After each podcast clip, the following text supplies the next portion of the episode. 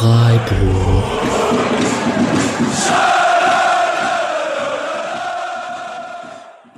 Dann hallo und herzlich willkommen zur 176. Folge des Podcast Freiburg nach dem 17. Spieltag, quasi dem Ende dieser Hinrunde. 1 zu 1 SC Freiburg gegen Eintracht Frankfurt.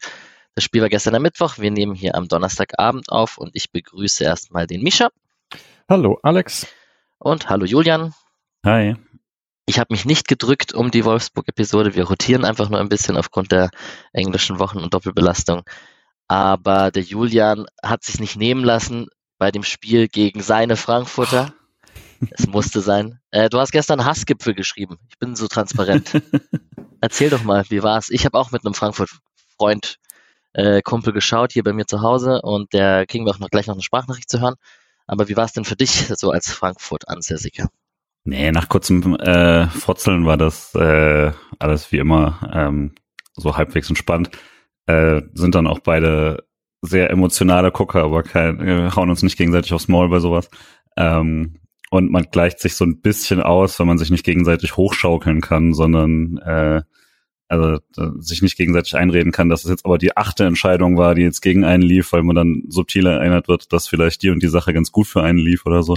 Deswegen, ja, äh, ist ja auch das Seltsame an diesem Duell ist ja immer nur, dass es quasi dieser äh, Eintracht Frankfurt Twitter-Bubble äh, so ein, der SC Freiburg so ein enormes Hassobjekt ist, was man nicht gewohnt ist, weil man das ja sonst eher unter so sympathisches ferner Liefen äh, fungiert. Und da äh, finde ich es ja auch mal ganz lustig, das einmal äh, pro Halbrunde zu haben. Und ähm, ist ist auch nicht, nichts, was ich in Frankfurt jemals in echt wirklich erlebt habe, sondern so ein Internetphänomen. Deswegen äh, immer ein bisschen seltsam ähm, äh, für das Spiel, aber für mich natürlich schon wichtig, dass ich jetzt nicht in der Stadt die ganze Zeit äh, auf irgendeinen 5 zu 0 oder sowas hingewiesen werde. Deswegen war alles okay so.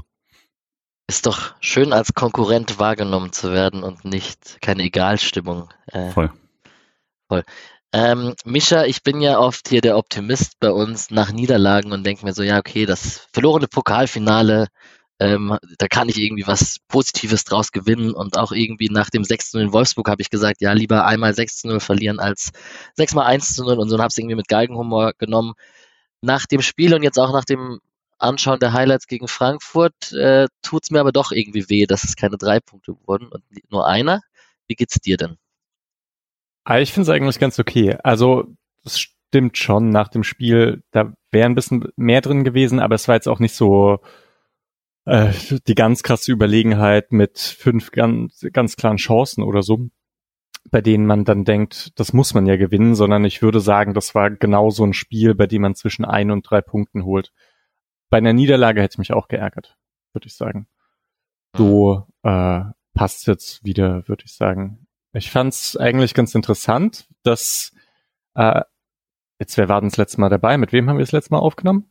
Mit Patrick? Patrick und, für mich. Und Julian, ne? Ja, genau. Wir hatten ja so ein bisschen darüber gesprochen, wie man jetzt reagieren wird nach dem 6-0 oder wie Streich reagieren wird und hatten so überlegt, ob er es wirklich macht, dass er nochmal zurückgeht auf weniger spielerisches Element. Und das war ja jetzt tatsächlich auch so. Alex, hat dir das dann, was hast denn du eigentlich nach dem Wolfsburg-Spiel gedacht? Hattest du dann das Gefühl, das wird schon, oder? Ja, also ich war ja sehr zufrieden. Also ich habe ja dann wieder trotzig zur Halbzeit geschrieben, als man dann 1-0 zurück war. Bin super zufrieden mit der Reaktion der Mannschaft und so. Und irgendwie ist diese Mannschaft dieses Jahr oder seit auch ein paar, seit ein paar Jahren hat man nicht das Gefühl, dass sie sich jetzt mega verunsichern lassen, nur weil sie mal eine Klatsche bekommen haben und irgendwie, dass die Beine anfangen zu, Knie anfangen zu schlottern, sondern irgendwie, ja, die Reaktion war einfach also ich hatte Angst, dass es ein Kampfspiel wird und die Kreativität ein bisschen darunter leidet. Und das finde ich war besser, als ich es befürchtet hatte. Also hm. ich war positiv überrascht eigentlich. Julian? Aber ein bisschen war, sorry, ganz kurz, ein bisschen war es ja dann schon so, ne, dass dieses Kampfelement ein bisschen stärker betont wurde, als man es jetzt in der Hinrunde gesehen hat. Mhm. Äh, weniger Dominanz, mehr lange Bälle, mehr dann auf zweite Bälle gehen und sowas. Äh, und wenn man dann den Ball hatte, klar, wenn dann Doan und so rumwuseln, dann da geht schon was. Aber das fand ich schon, fand ich interessant. Hätte ich eigentlich fast nicht gedacht. Ich hätte eigentlich gedacht, Streich reagiert weniger auf das 6 zu 0 und das fand ich jetzt, ja. Welches Spiel war das, wo man mit drei Offensiven gespielt hat, wo Jean links gespielt hat und Grifo raus war? Äh, Wolfsburg? Du meinst gerade Nee, Wolfsburg? Oder? nein, nein, nein, nein, nein. Nein, nein, nein, nein. In der Hinrunde hatte man ein Spiel, wo man mit Dreierkette gespielt hat, glaube ich, und mit drei Offensiven gespielt hat, wo man offensiv fast gar nichts hinbekommen hat und einfach für wenig Entlastung gesorgt hat. Und die Befürchtung, dass man jetzt da mit Höhler, Gregoritsch, Doan mit drei Offensiven auf dem Papier zu wenig Offensivdurchschlagskraft hat, die wurde ja nicht bestätigt. Also ich war Mhm. eigentlich zufrieden. Ohne Es Grifo. gab doch ein? Spiel. Erinnere ich mich gar Der nicht. wurde doch einmal auf die Bank gesetzt, oder nicht? Ich schaue. Ah, gegen Leipzig. 31 Minuten. Jetzt mal schauen. Dann war das das Spiel. Wo Streich sich defensiv was überlegt hat und Grief auf die Bank gesetzt hat und Scher Ja. auf links gespielt hat. Ja, ja, hast recht. Mhm. Ähm, guck mal, einer muss ja den Patrick mit dem guten Gedächtnis hier spielen. Stark. Ja. Ähm, genau, wir, ich wollte eigentlich ein kleines Hinrundenfazit, aber das können wir nachher, wenn wir über die Bundesliga sprechen, einfach einstreuen. Ähm, ja, Julian, aber insgesamt zufrieden mit der, mit der Aufstellung? Ja, also ich konnte es mir gar nicht so äh, richtig eben vorstellen, was für, er hatte ja schon ein paar Optionen gehabt und die äh, Höhler draußen und Grigoritsch vorne Option war schon irgendwie äh, die am einfachst vorstellbaren, glaube ich. Äh, und das hat sehr, sehr, sehr gut funktioniert. Daher war ich da auch zu, auf jeden Fall voll mit zufrieden.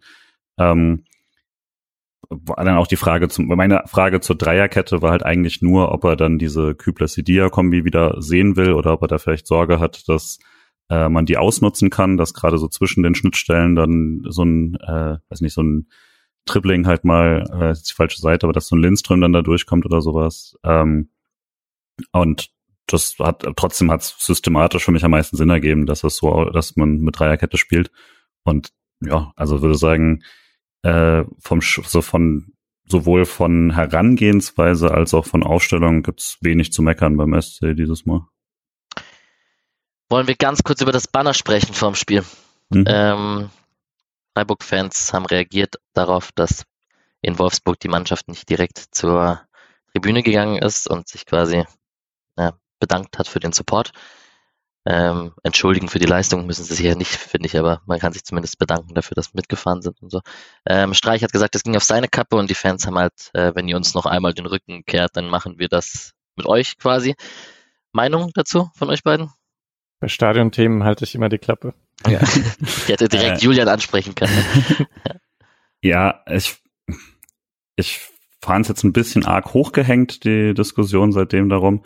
Ähm, grundsätzlich habe ich damit gerechnet, dass irgendwas kommt und fand das auch gerechtfertigt, dass man sich da ärgert. Das bleibe ich auch dabei, wenn man äh, durch, also viele, wirklich ja jede zwei Wochen, noch öfter diese Saison, äh, durch die Welt fährt und äh, die Mannschaft da unterstützt, dann ist es jetzt nicht zu viel verlangt, dass die nach so einer herben Klatsche auch nochmal da vorbeikommen, äh, direkt. Und ähm, so hatte das halt eh schon ein sehr beschissener äh, Spielverlauf dann nochmal so ein bisschen was drauf bekommen.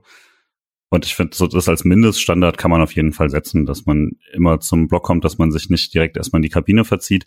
Gerade auch, weil letzte Saison gegen Leverkusen im letzten Spiel direkt vorm Pokalfinale Streich das schon mal gemacht hat. Und das hat mich da auch schon geärgert. Daher fand ich das nachvollziehbar. Ähm, ich hätte mir einen besseren, souveräneren Umgang damit gewünscht quasi und äh, auch so, also vom Ton her etwas äh, clevereres als das, weil das war, ja, war dann verstehe nicht ganz, warum man daraus so eine Eskalationsstufe macht, wenn vorher nichts passiert ist, quasi äh, groß.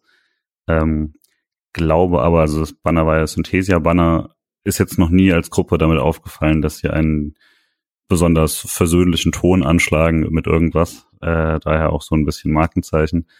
Ähm, ja, also ich fand es jetzt nicht besonders clever in der in der konkreten Umsetzung. Ich fand es verständlich, dass es irgendwas gibt, aber hätte mir da gewünscht, dass man nicht gleich so auf die zwölf geht, aber gut, gleichzeitig, ne, da stand jetzt auch nichts irgendwas Wildes, sondern halt eine, äh, dass man, dass man das dann auch macht, ist jetzt keine krasse Drohung oder so. Ja, Voll. aber souverän fand ich es jetzt auch nicht. Be- So bekommt es halt ein bisschen die Aufmerksamkeit, wenn da steht, fanden wir doof, dann wahrscheinlich eher nicht. Auch fair, ja. Genau. Aber ähm, gut, ich denke, damit ist auch alles gesagt und äh, ich würde mal behaupten, das wird in dieser Saison bei der nächsten 6 zu 0 Auswärtsniederlage nicht mehr passieren, dass Freiburg einfach direkt in die Kabine geht. Ähm, das war ein kurzer Einschub, nur weil das äh, vor dem Spiel passiert ist. Dann gehen wir doch mal auf Frankfurt. Ähm, wir haben jetzt eine Sprachnachricht, die wir von mir kurz zweieinhalb Minuten hören. Wir haben die schon im Vorfeld gehört, die hört ihr jetzt. Also aus Eintracht-Sicht muss ich leider sagen, ein sehr glücklicher Punkt und auch keine wirkliche Überraschung. Also nach dem Spiel gegen Schalke habe ich nicht besonders viel erwartet. Da waren wir extrem schwach. Also ein Heimspiel gegen Schalke, Tabellenletzter mit Abstand und hochverdient, ne? Und die hatten mehr Ballbesitz gegen uns, mehr Torschüsse, ähm, Expected Goals auch höher. Ähm, also sehr glücklich da schon gewesen, dass wir das gewonnen haben. Und gegen Freiburg gegen einen deutlich stärkeren Gegner äh, habe ich, wie gesagt, nicht besonders viel erwartet. Freiburg hat es auch sehr gut gemacht.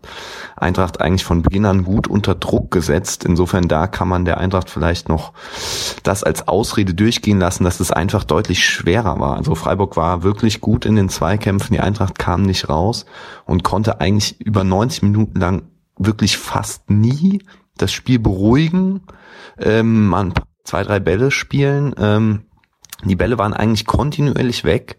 Ja ähm, höchstens vor der Pause und vielleicht auch kurz vor Ende zweiter Halbzeit gab es mal so Phasen, wo man mal ganz kurz den Ball gehalten hat. Aber sonst war das wirklich eigentlich durchweg schwach. Ähm, Spielmacher Kamada, wie gegen Schalke, total Ausfall eigentlich die ganze Mannschaft schwach. Ähm, er hat uns wieder mal nur die individuelle Klasse mit Moani dann gerettet, der dann noch aus fast keiner Chance ein Tor macht. Äh, wenn man das ganze Spiel sieht, äh, zweite Halbzeit offiziell kein Torschuss. Ähm, die eine Szene war abseits und äh, die andere, da kommen wir nicht zum Abschluss. Also gar keine Chance mehr gehabt. Freiburg zwar jetzt auch nicht die ganz großen Chancen gehabt, so Abwehr war jetzt nicht so schlecht von der Eintracht, ähm, aber einfach deutlich mehr vom Spiel gehabt und ähm, ja, da wäre auf jeden Fall ein Sieg drin gewesen.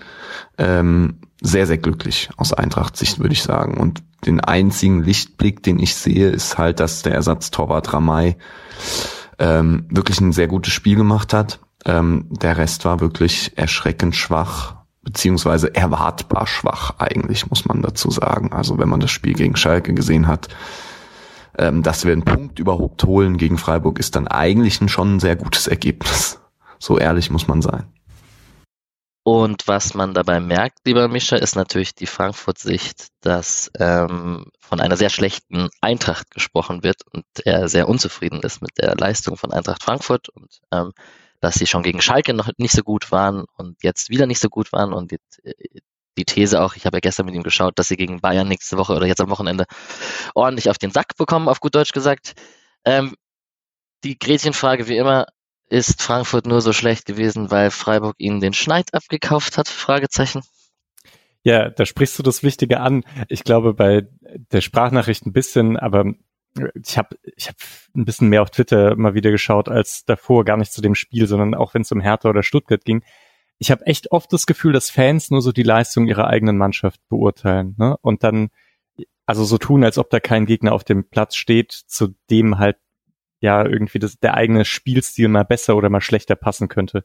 Und ich denke schon, dass der Spielstil von Freiburg halt auch am schlechtesten zu Frankfurt passt. Also mh, hm, nach vorne dann eben nicht ganz die Räume aufmachen. Obwohl, hätten sie letzte Woche gegen Freiburg gespielt, das hätte, glaube ich, super gepasst, ja. Also so Harakiri, wie die da nach vorne gerannt werden hätte ich nicht gern gesehen, was da Lindström und Moani gemacht hätten. Ähm, das wäre vielleicht ähnlich ausgegangen wie, wie bei Freiburg, äh, wie gegen Wolfsburg.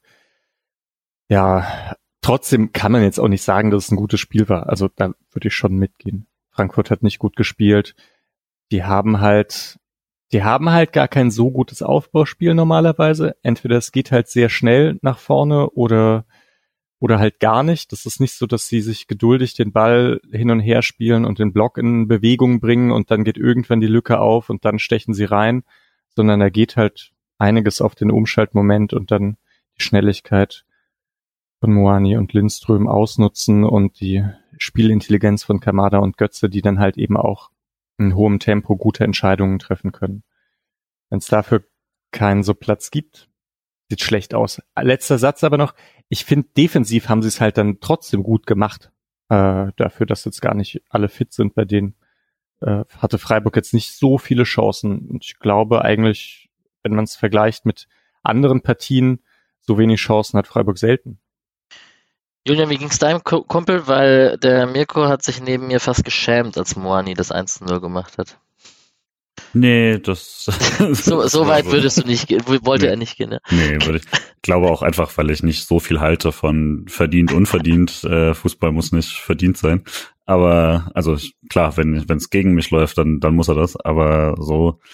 Ähm, ich glaube, das Schlimme war vor allem in der ersten Halbzeit diese absurden Fehlpässe, die sie immer, immer wieder gespielt haben oder auch einfach, klar, das war einfach dann, Freiburg hat da auch viel eng gemacht und hat sehr gut Sachen zugelaufen, aber da waren, also so Querschläger an der Mittellinie, die so halb zurückgehen im Raum, wo drei Freiburger und ein Frankfurter sind, wo ich, also wo es einfach äh, seltsam war, was sie sich dabei gedacht haben, teilweise auch hinten so Kopfballverlängerungen, die katastrophal wurden und sowas. Das war, glaube ich, mehr das, äh, worüber man sich dann auch ärgern kann, weil das eine ist mal nicht so einen guten Tag haben, das andere sind dann einfach so wirklich Dummheiten, ähm, was dann mehr so auf eine Konzentration äh, schließen lässt, was klar dazu kommt dann eben, dass Freiburg äh, ihnen da auch oft das Leben schwer gemacht hat. Ja, und das glaubt, dass halt letzte Woche gegen Schalke schon viele unzufrieden waren ist dann auch ein gestiegener Anspruch der Eintracht äh, natürlich, so dass das ein 3-0 als ein, hm, das war aber eher nix äh, verhandelt wird. Also zu Recht, weil sie nicht gut gespielt haben, aber halt auch natürlich nicht als ein, ähm, hey, gut, dass das funktioniert hat und war schon okay so, sondern als ein erstes Warnzeichen, dass hier was falsch läuft und so. Dafür, dass sie jetzt vier Punkte geholt haben, ähm, würde ich sagen, sehr, sehr gelungener Start für äh, bisher noch keine gute Halbzeit gespielt, äh, was so Frankfurter Tenor war. Vielleicht noch ja. eine Frage zu Frankfurt. Wie findest du den Götze, Alex? Ich hab, also hab, der ist mir nicht aufgefallen in den ersten 30 Minuten in dem Spiel zum Beispiel. Oder habt ihr, also irgendwann dachte ich, so ist der überhaupt auf dem Platz. Aber prinzipiell ähm, bin ich ja Götze-Fan. Aber wie? Ist, hat er so viel spektakuläre Szenen? so bei Frankfurt? Ich habe halt auch wenig Frankfurt gesehen, deswegen habe ich gar nicht so richtig mitbekommen, wie Götze so angekommen ist. Deswegen dachte ich auch, ich frage nochmal nach. Ja, ja, also hat auf jeden Fall, also die Hinrunde waren sehr, sehr viele gute Götze-Spieler dabei. Auch so diese WM-Nominierung war jetzt ja nicht aus dem Nichts oder sowas äh, oder aus Sympathie oder so, sondern er hat einfach wirklich gut gespielt. Aber mir bleiben so Lindström-Aktionen irgendwie mehr im Kopf als Beispiel. Das ist liegt ja aber, aber, vielleicht einfach an der Spielart. Genau, also so wie halt ein, äh, auch jetzt, wenn jemand beim SC schaut, dann wird ein Höfler selten genannt. Das hat jetzt, ist nicht die gleiche Position, aber äh, und ich würde sagen, Götze spielt durchaus spektakulärer, aber so vom, von der Idee her ist er halt jetzt nicht derjenige, sondern der die Sache einleitet und vorbereitet und so. Fand aber auch in dem Spiel hat er ein paar wirklich sehr schöne äh, Annahmen, Drehungen und sowas, aber man hat es einfach dann sehr schwer gemacht, dass sie damit Höfler irgendwas machen können. Oder Götze. Götze. ist ja auch ähm, interessant, dass Götze sich die Höfler-Rückennummer ausgesucht hat, als er wohl wieder auch. in die Bundesliga kam. Sehr äh, gut. Ich hätte aber gerne, ich hätte gerne Götze und Doan zusammen spielen sehen, habe ich damals nie gemacht bei Paceway, ne? Hm. Ja. Sicher, haben sicher ganz gut harmoniert, glaube ich. Stimmt. Ähm, ich sag kurz die Aufstellung einmal von Frankfurt, weil ja auch äh, Ramay äh, sein erstes Spiel für Frankfurt müsste das sein, äh, gespielt hat. Ähm, Trapp war verletzt oder krank? Erkältet, krank und aber Ramay hat schon mal letztes Jahr gegen Augsburg auf jeden Fall spielen müssen. Gregoritsch hat da wohl getroffen. Hm. Ja, ja, ja, stimmt. Das haben sie in der Sportschau Wiederholung gesagt. Ähm, Endika, Smolcic und Tuta in Verteidigung, Lenz links, Knauf rechts, Kamada, So, Götze, Lindström und Moani vorne drin. Und Freiburg hat eben mit auch äh, der Dreier-Fünfer-Kette gekontert. Dann wird im Sportjournalismus direkt davon gesprochen, dass sich das spiegelt und dass sich die Positionen in 1 zu 1 Duellen oft äh, rausnehmen, Mischa. Kann man die Systeme denn vergleichen oder sind sie komplett anders interpretiert? Weil ich, also gefühlt zum Beispiel ist ein Eggestein-Höfler für mich ja defensiver als ein So und Kamada ähm, von den Spielertypen her. Würdest du mir da recht geben? Ja, stimmt eigentlich. Hast, hast recht. Aber gerade wenn die dann ein bisschen offensiver sind und Höfler Eggestein ein bisschen defensiver, dann spiegelt sich trotzdem noch. Ja, ja. stimmt. Nur auf einer äh, anderen Position im Feld meinst du? Ja, genau, also äh, dann, dann ist es wieder das Pärchen, ne? Wenn jetzt beide offensiver wären, dann hätte man, dann hätte man diese Spiegelung nicht ganz so krass. Ähm, es haben beide jetzt nicht diese harte Mannorientierung gespielt, deswegen war es dann auch nicht so, dass perfekte Pärchenbildung war. Und deswegen hat sie es auch nicht ganz ausgeglichen, dieses Spiel. Und eigentlich auch die, äh, selbst bei den Außen war das nicht so krass, wie, wie man gedacht hätte, dass es immer die gleichen Duelle gibt. Ja, aber klar, grundsätzlich, wenn man was spielen möchte, dann ist es halt 3-4-3 und 3-4-3. Da spiegelt es sich wirklich, während in einem 5-3-2 und der andere hat auch 5-3-2, da spiegelt sich ja nicht, wenn man dann mit zwei äh, mit zwei Stürmern drei Innenverteidiger anlaufen muss. Und beim 3-4-3 hat man wirklich symmetrisch, äh, ja, mhm. kann man mit drei Stürmern, drei Innenverteidiger anlaufen, bekommt das auf der eigenen Seite auch, hat dann im Zentrum Gleichzahl und hat an, auf den Außen Gleichzahl. Also das ist schon ziemlich krass. So. Oder die intensivste Spiegelung, wie man sie haben kann vielleicht. Ja. ja. Zur Aufstellung von Freiburg, äh, Julian Grifo hat es nicht geschafft in die Startelf. Für die Bank hat es gereicht. Ähm, Lukas Höhler sein erster Startelf-Einsatz in dieser Saison. Ähm, und wohl für alle sehr wichtig und ersehnt, dass Lienhardt zurück ist in der Startelf, der auch ein sehr gutes Spiel gemacht hat, kann man ja schon mal spoilern. Und der der Mannschaft ordentlich Sicherheit gibt. Ähm, plus die Frage, Kübler oder Sedia, Rechtsverteidiger beziehungsweise Schienenspieler rechts. Warst du überrascht, so wie sich es aufgestellt hat? Nee, wie vorhin schon mal gesagt, über, mega überrascht war ich jetzt nicht, aber ich hatte hat halt schon die Frage, ob sie es dann quasi, ob sie die, ob sie die Combo äh, dann nutzen, aber wenn man Dreierkette spielt, gibt's da, glaube ich, keine Alternative und das hat die Reihenfolge bevorzugt. Kübler, Sidia, ähm, quasi Kübler als Innenverteidiger dann und Sidia außen, hat sich ja schon ein paar Mal angedeutet. Ich bin immer noch nicht hundertprozentig sicher damit, ob das die beste Variante ist, aber ähm, zumindest defensiv hat es eigentlich ziemlich gut funktioniert. Offensiv hat es halt immer den Vorteil, dass Sildilia äh, Kopfballduelle bei langen Bällen gewinnen kann und für mhm. Duan verlängern. Und so ist es echt schwierig auszurechnen, wohin Flecken den Ball, langen Ball spielt, wenn der Höhler, Gregoritsch und Sildilia mhm. sich anbieten. Das ja, hat das Vorteile. Also man, ihr würdet mitgehen, wenn ich sage, Kübler ist der Spielstärkere von den beiden, oder? Würde, hm, stimmt das überhaupt? Gute Frage. Ich wollte jetzt, ich wollte mhm. auf die These hinaus, dass es vielleicht wichtiger ist, als Innenverteidiger in einer Dreierkette zum Beispiel äh, spielstark zu sein, als es auf, als Außenspieler logischerweise, weil da kann man auch oft einfach den Ball vorbeilegen und sich physisch versuchen durchzusetzen. Und so ist man mehr im Spielaufbau integriert. Jetzt habe ich aber gerade die Frage gestellt, ob das überhaupt stimmt, dass, dass Kübler spielstärker ist. Gefühlt ist es für mich so. Vielleicht souveräner und erfahrener. Kann man dann anbringen. Ich würde echt sagen, die sind anders. Also hm. Sildilia mhm. hat mehr Zug ins Zentrum oft. Also oft, wenn er äh, rechts außen spielt, dann geht er nach innen und versucht dort dann irgendwelche Optionen zu finden, während Kübler, gerade wenn ich so überlege, wie der mit Schallei zusammenspielt oder so, bleibt dann eher auf der rechten Seite und oh, voll die gute Frage. Ich glaube, die mhm. sind, die sind anders spielstark als der andere. Weißt du, ja, Julian, du guckst auch so, als ob du dir nicht sicher wärst. Ja, ja. Also ich habe auch, weil immer wieder so ähm, Szenen dann im Kopf gehabt habe, wo die jeweils für den einen oder den anderen sprechen würden. Ich fand jetzt halt in dem Spiel hatte CD ja nicht gerade seine Spielstärke äh, zeigen können. Ähm, fand so als als diese in dieser Wingback-Rolle war er diesmal nicht so überzeugend im quasi, wenn der Ball mal in den eigenen Reihen war und lief und so. Ähm, aber es gab halt auch schon Spiele, wo er sich da durchaus besser durchgesetzt hat und dann da auch mal eine Präsenz war, auch wenn die Flanken dann nicht immer so tolle sind. Aber trotzdem, ja, also er ist auf jeden Fall äh, quasi eben dieses, dieses Kopfballelement, aber ansonsten würde ich auch sagen, es ist auch ein bisschen Unterschied einfach in der spielerischen äh, Herangehensweise das, das Kopfballelement auch nicht nur bei Verlängerungen wie bei Fleckenabstößen oder so, sondern auch, also wenn man offensiv im gegnerischen Strafraum ist, da gab ein paar Szenen in dem Spiel gegen Frankfurt jetzt, dass da irgendwie zwei, drei Kopfbälle hintereinander sind. Und wenn er sich da halt hochschraubt, ist das nochmal was anderes, wie wenn Kübler sich da in der Position hochschraubt. Kann, der Weg zum gegnerischen Strafraum ist kürzer bei solchen Sachen auf jeden Fall. Da hättest du eigentlich gerade auch nochmal angesprochen. Darf ich überleiten zu so ein bisschen spielerischer Idee und so? Logisch. Jo, also weil da äh, ging es halt sehr viel wieder um lange Bälle.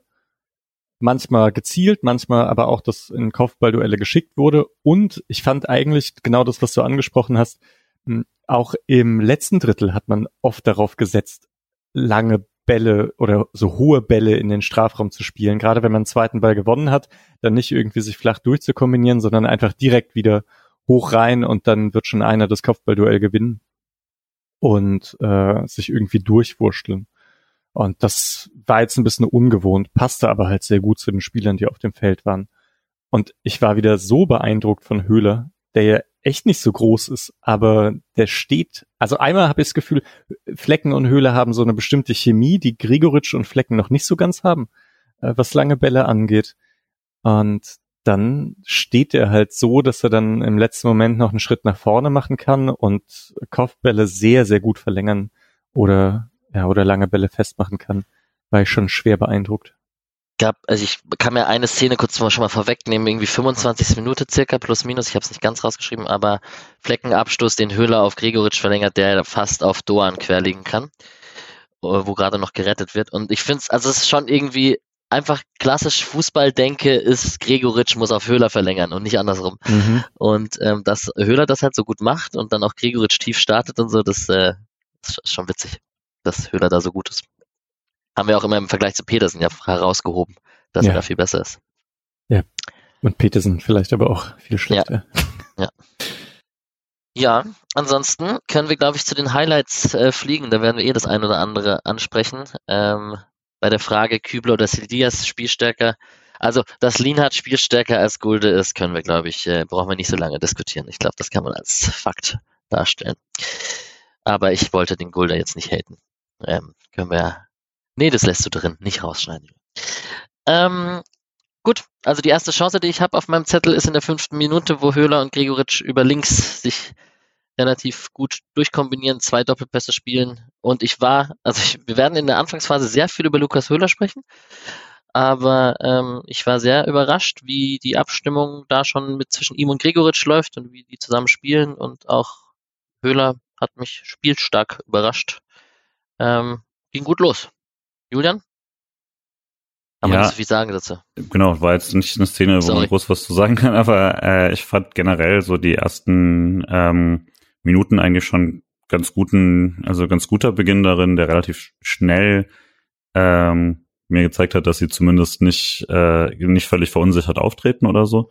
Ähm, wird aber tatsächlich sagen, so dass das klare, ähm, das klare Spiel auf, auf Frankfurts Strafraum, wie es ja dann den Rest der Halbzeit war, nicht direkt angefangen hat, auch wenn Frankfurt so ein bisschen zurückgezogen war, aber ähm, so in den ersten Minuten ein bisschen, bisschen Schwierigkeiten, dann hatten sie sich eigentlich ganz gut, äh, ganz gut wieder gefangen, fand ich.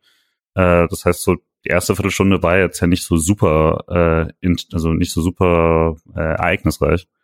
Ähm, und dachte, das wird vielleicht eher ein zäheres Spiel und fand erst danach hat der SC äh, so richtig, also richtig aufs Tor gespielt. Äh, nachdem ich schon den ersten großen Schock hatte, weil äh, Ginter runter musste und ich dachte, das wäre jetzt etwas katastrophal, wenn man äh, ihn direkt verliert. Mhm. Beide Innenverteidiger an dem Tag äh, kurz mit einer Schrecksekunde. Misha, ich habe jetzt eigentlich verpasst, dir die Frage deiner fünf, ersten fünf Minuten zu stellen. Ähm, Freiburg kam ganz gut rein, kann man, glaube ich, festhalten. Ja, ich mache ja gerade keine Notizen mehr. Ja. Äh, aber würde ich auch sagen, so wie Julians gesagt hat, ich glaube auch, ich habe mich erwischt, irgendwann nach zehn Minuten so zu denken, ah ja, Freiburg ist schon besser. Äh, aber das zeigt ja auch, dass es jetzt nicht ganz klar ist mit irgendwie zehn herausgespielten oder äh, auch nicht drei herausgespielten Superchancen. Was ich vielleicht schon am Anfang auffällig fand, ist, dass man sehr schnell versucht hat, dieses lange Ball zu etablieren. Mhm. Also äh, und dass es überraschend schnell auch funktioniert hat, zumindest mal links so diesen Raum zu finden, auch in der genannten Szene, aber auch später immer mal wieder. Ähm, aber es war sehr oft so, dass wenn man, wenn Höfler den Ball hatte und mal kurz unbedrängt war oder auch wenn man dann irgendwie so eine äh, Diagonalverlagerung gespielt hat oder sowas, äh, die ging relativ schnell los und die ging hoch. Und da habe ich mich noch gefragt, was die Idee ist, ob das so ein bisschen auch ist, okay, äh, wir probieren es erstmal hoch und lang und ihr dürft den Ball haben und, und aufbauen, aber und wir pressen euch dann oder so, aber das war es auch nicht so ganz, weil äh, man dafür dann schon wieder zu viel Spielkontrolle äh, eigentlich hatte und auch haben wollte, sichtbar. Äh, vielleicht hat aber auch Frankfurt einfach sehr klar gesagt, das machen wir nicht mit und sich einfach da auch ein bisschen aus der Verantwortung gezogen. Ähm, aber es war auf jeden Fall die, die frühe Taktik war, war äh, mehr lange Bälle als später, obwohl die äh, durchgehend eigentlich ja das, das äh, Thema blieben. Aber da war es noch ein bisschen mehr der Versuch, auch so hinter die Kette zu kommen mit einer Weiterleitung, später dann mhm. mehr auf den zweiten Ball, fand ich. Ja, stimmt auch genau am Anfang viel äh, von viel von Innenverteidigern auch eingeleitet, nicht unbedingt von Flecken. Äh, ja. Und ich glaube auch, dass da Frankfurt irgendwann reagiert hat. Aber ich, also ich habe es mir nicht genau angeschaut oder so, aber ich glaube, es hat schon noch einen Grund, dass es später nicht mehr so gut funktioniert hat, dass sich da jemand absetzen konnte auf links und dann äh, da muss man sich dann halt immer so genau anschauen, was, was für Da könnten wir ja jetzt provokant unseren Frankfurt-Experten fragen, lieber Nick. Aber ähm, der ist ja kein Freiburg-Experte, wie wir jetzt äh, hier mitbekommen haben. Er musste sich ja entscheiden. Er zieht Nein. sich dann doch immer wieder so, aber genau rein, ne, mit diesen, mit den Szenen. Ja. ja. Ähm, elfte Minute ist ein Halbfeldfreistoß von Günther, der da ist auch besagte Situation passiert, wo Sedia auch vorne mit rumturnt und dann auch so ein Kopfball, so zweiter Ball, Kopfball mitgewinnt, dann Gregoritsch Kopfball, dann kam sogar Doan irgendwie zum Kopfball. Auf jeden Fall ähm, Lukas Höhler aus der Drehung geschossen, Halbvolley. Ähm, fand ich cool, dass er sich den zutraut und einfach abrotzt. Ähm, und generell, was ich zum Spiel vorhin noch sagen wollte, weil ihr gerade von der Taktik gesprochen habt, ich war halt sehr happy, dass man diesen Grifo-Ausfall besser hinbekommen hat zu kaschieren als gegen Wolfsburg. Und das war jetzt nicht so, dass ähm, jetzt ist Höhler kein Grifo, aber ähm, es war jetzt auch nicht so, dass das Spiel dann plötzlich rechtslastig wurde und alles über Doan gehen musste, sondern ähm, das hat der Höhler schon gut gemacht und Günther war auch besser im Spiel. Also das, das stimmt positiv, dass man da eine Lösung hat und nicht zu abhängig von Grifo ist. Ich finde, was mir halt gut gefallen hat, ist die Idee, das hätte man gegen Wolfsburg halt vielleicht auch schon machen sollen. Wenn Lienhardt und Grifo fehlen, dann darf man halt nicht mit äh, ohne Lienhardt und Grifo so spielen, als ob die auch noch auf dem Feld wären. So, sondern dann muss man halt irgendwie denken, okay, was gibt's denn sonst noch für, für Möglichkeiten und wie macht man es dann? Hätte auch funktionieren können. Also sagt sich im Nachhinein äh, recht leicht, ne? Und aber jetzt hat hat sich so gezeigt, würde ich sagen. Einmal hat's halt nicht funktioniert, wo man es genauso versucht hat, und jetzt hat's funktioniert, wo man dann wirklich umgestellt hat und das Spiel auf Höhlers Stärken ausgerichtet hat. Und Lean hat war wieder dabei, was natürlich ja, ja, ja. unfair ist. Vergleich. Ich mache mal munter weiter. Wir haben in der 15 Minuten habe ich eine Drehung von Gregoritsch aufgeschrieben. Die hat er ein, zwei Mal in dem Spiel ausgepackt. Die waren ganz smooth, die Gregoritsch-Drehung. Finde ich lustig, dass er das mit seinem großen Körper so hinbekommt. Ähm, das ist echt gut. Ich weiß nicht, ob der Abschluss, ob er da verhindert wurde oder ob er es verstolpert hat oder ich bin mir nicht ganz sicher, was, ja, Julian gibt sagt So verstolpert in die Richtung, ja. Ja. Und in der 20. Minute ist das nächste, was ich aufgeschrieben habe, ist der Höhlerschuss, der leider dann zentral, zu zentral aufs Tor geht, aber den er sehr gut trifft. Ähm, was ich da sehr cool fand, ist das äh, Pressing in der gegnerischen Hälfte, also das, der Ballgewinn an sich. Ähm, man hat gut auf der rechten Seite gepresst, also auf Freiburgs rechter Seite und hat einen Ballgewinn quasi in der Mitte dann hervorprovozierten Fehlpass, ich weiß nicht mehr ganz genau von wem. Ähm, auf jeden Fall am Ende Gregoritsch Ablage auf Höhler. Und der trifft den echt gut. Also Höhler war gut im Spiel. Das kann man, glaube ich, so sagen und hat sich auch für Augsburg empfohlen. 22. Minute, Julian, gelb gegen Kamada. Und irgendwie, ich habe es nicht mit, ganz mitbekommen mit Eggestein, ob er dann gelb fürs Beschweren oder für was er gelb bekommen hat. I don't know. Nee, Eggestein ist später. Eggestein ist einfach die nächste Szene, äh, fand ich, oder? Weil also wie ich es verstanden habe, war Kamada wird da, er verrickt das Gelb, er kriegt die Gelbe da außen und direkt danach ist eine Szene, wo äh, Frankfurt irgendwie spielt und Eggestein dann hätte ich gesagt, hätte man auch schon fürs Taktische geben können, wenn er gerade Kamada schon verwandt hat und spätestens fürs Beschweren hat er sie dann bekommen. Okay. Äh, das fand ich, ich fand die Kamada-Gelbe ganz schön soft. Äh, das ist relevant, weil später hat er ein paar Mal insgesamt dann Glück, dass nichts mehr passiert und da war, hat sich Eitigen vielleicht nicht den größten Gefallen getan mit dem Einstieg, fand ich. Vielleicht war das auch diese neue Anweisung, jetzt darauf noch stärker zu achten und so. Aber weil das Foul selbst fand ich nicht gelbwürdig und das als taktisch auslegen geht, aber dann gab es danach viele taktische Fouls, die nicht so bestraft wurden. Da ist vielleicht noch so ein bisschen Unsicherheit, wie das insgesamt läuft. Ähm, aber also die Hypothek dachte ich ein paar Mal, uff, da geht, da kann man vielleicht äh, irgendwann äh, gegen zehn Frankfurter spielen, wenn er da nochmal eine blöde Aktion hatte, weil Kamada hatte eh kein gutes Spiel. Aber ging es bei beiden nicht darum, dass es um Ball wegschlagen geht? Also dann fand ich es aber auch, weil bei Kamada habe ich es dann gar nicht gesehen. Es hat der Kommentator, glaube ich, gesagt, und das würde für mich zumindest Sinn ergeben, wenn Kamada da wegen Ball wegschlagen oder äh, so ne, Freistoß verzögern gelb sieht. Und weil Eggestein nimmt den Ball dann auch in die Hand. Genau dafür war es bei Eggestein, richtig. Ja, und ich dachte, okay, das ist wirklich sehr soft, aber wenn er gerade fünf bis fünf Minuten vor Kamada wegen Ball, also wegschlagen, ähm, gelb gibt, dann aber Kamada hat doch Höhler gefault. Ja, genau, aber ich dachte, er hätte danach noch irgendwas gemacht. Aber okay. ich weiß es nicht genau. Ich glaube, der Kommentator hat es so eingeordnet. Das ja. muss ja nichts heißen. Muss nichts heißen. ja. ja, unsere Einordnung ist natürlich im Zweifelsfall richtiger als, genau. Ähm, wir haben in der 25. Minute einen Fleckenabschluss. Das war das, was ich vorhin schon gesagt habe, wo Höhle auf Grigoric verlängert. Fast der Pass auf Doan. Der wird gerade noch gestoppt, der Querpass. Und in der 28. Minute haben wir, da haben wir Höfler gegen Götze. Ballgewinn Höfler gegen Götze. Und ähm, der Ball geht links raus auf Gregoritsch, der super reinflankt und Doan reinfliegt. Der hätte schon auch reingehen können. Also spätestens ab dem Punkt würde ich nämlich jetzt, das wollte ich äh, äh, Mischa langsam widersprechen mit dem, wir hatten nicht so viele Torchancen. Oder vielleicht nicht so viele, aber die Chancen waren schon sehr mhm. ordentlich teilweise. Also die hätte dann durchaus drin sein dürfen. Und ab dem Punkt würde ich dann noch sagen, kommen jetzt noch so ein paar Szenen, die dann doch sehr deutlich machen, dass alles außer Freiburger 1-0-Führung zur Halbzeit eigentlich Pech ist und Rückstand dann schon sehr viel Pech.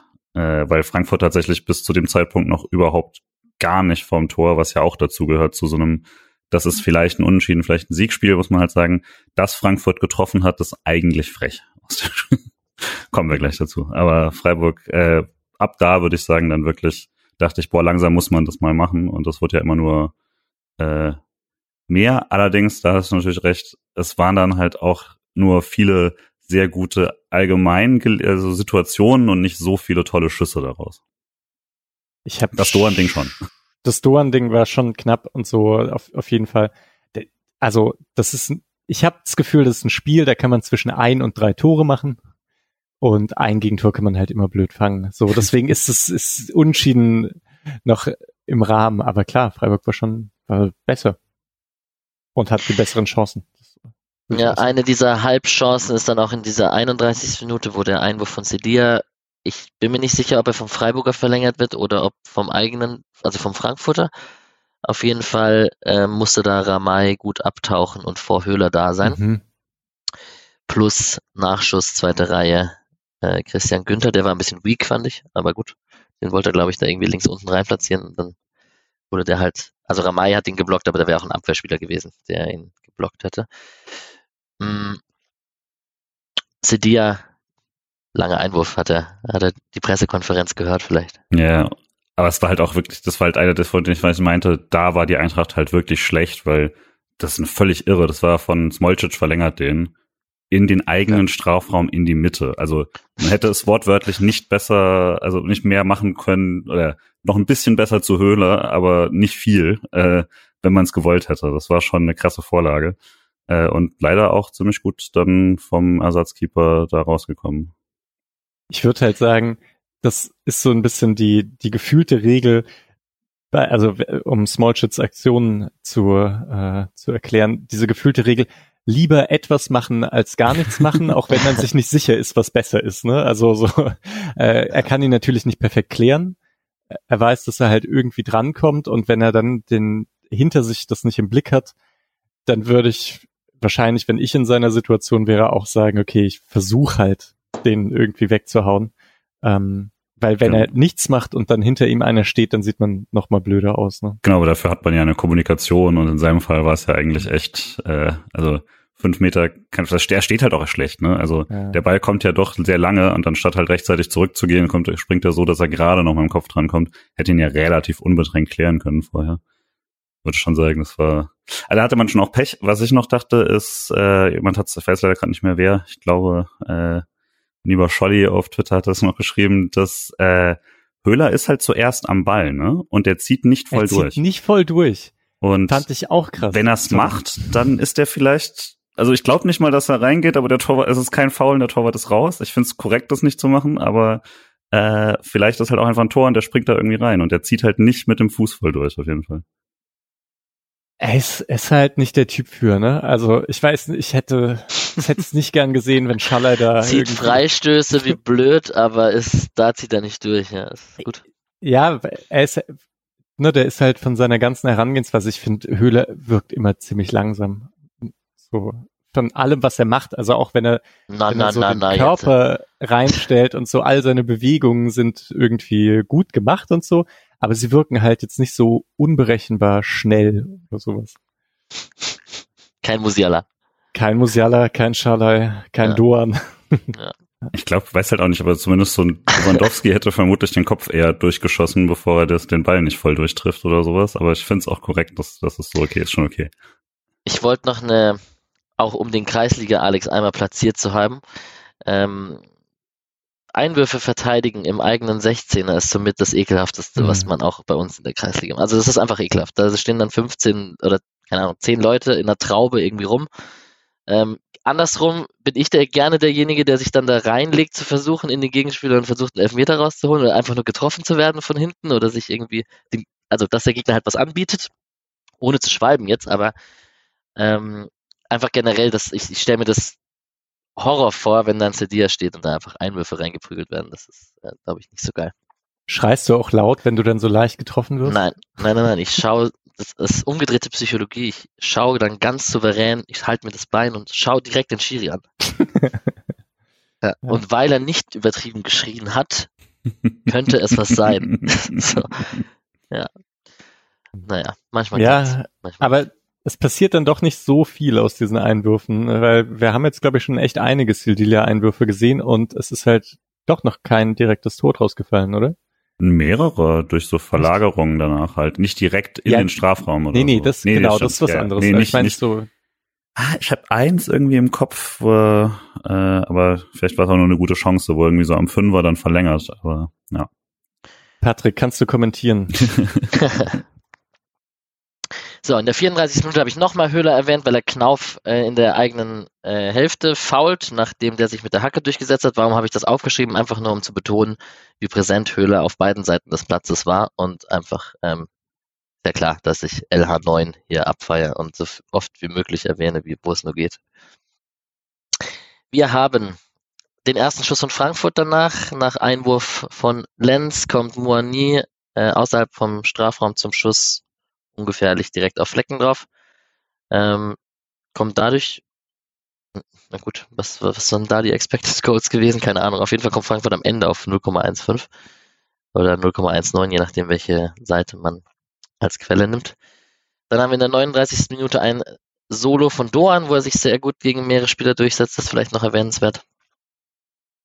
Und ja, vielleicht auch die Szene als passender Zusammenfassung von Doans Spiel so ein bisschen, weil extrem gute Triplings dabei gewesen wieder ähm, und gleichzeitig dann nach äh, bei ihm fast 90 Minuten durchgespielt stehen 18 Pässe, Passversuche zu Buche, die also äh, wenigsten von allen, die ähm, irgendwie relevante Minuten gespielt haben, äh, wovon dann zwölf angekommen sind. Also die, äh, er war einfach, er war viel da und am Ball und sowas, aber Mitspieler in Szene setzen, das hat dann deutlich weniger geklappt. Klar auch, weil seine Rolle dann oft ist, denn wenn er durchkommt, ist es super gefährlich und so, aber ähm, das war teilweise ein bisschen frustrierend für mich, dass er aus äh, guten Gelegenheiten, in die er sich selber reingebracht hat, dann relativ wenig Ertrag äh, in Sachen Mitspieler in Szene setzen gebracht hat.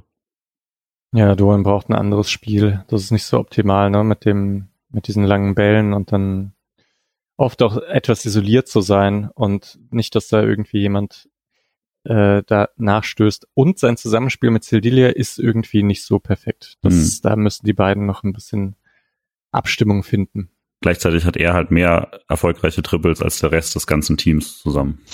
Ja. in, Diese rechte allein in Seite der ist- Szene wahrscheinlich fünf.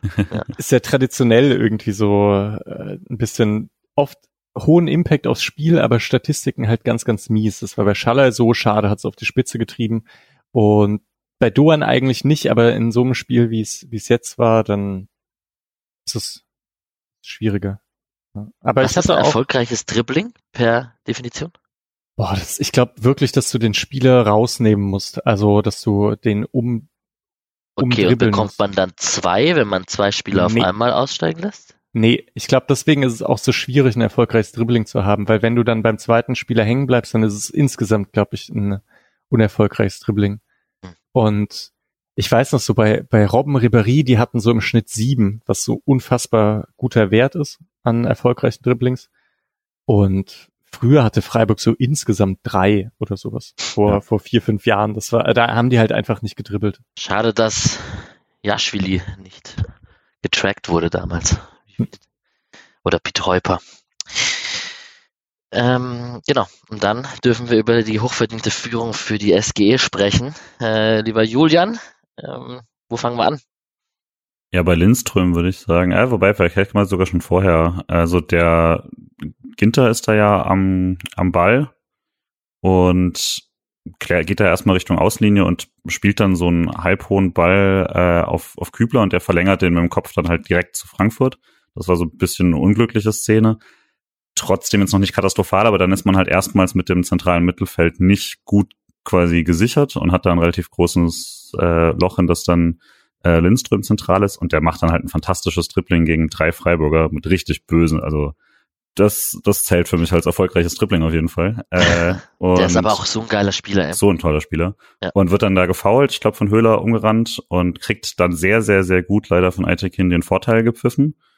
Ähm, Götze setzt da außen, weiß nicht mehr wen ein und steckt dann eine, äh, so eine Flanke in Strafraum und Moani dann mit zu viel Platz auf jeden Fall. Das war dann, also als er den Ball annimmt, hat er drei, vier Meter Platz. Das sollte er nicht haben.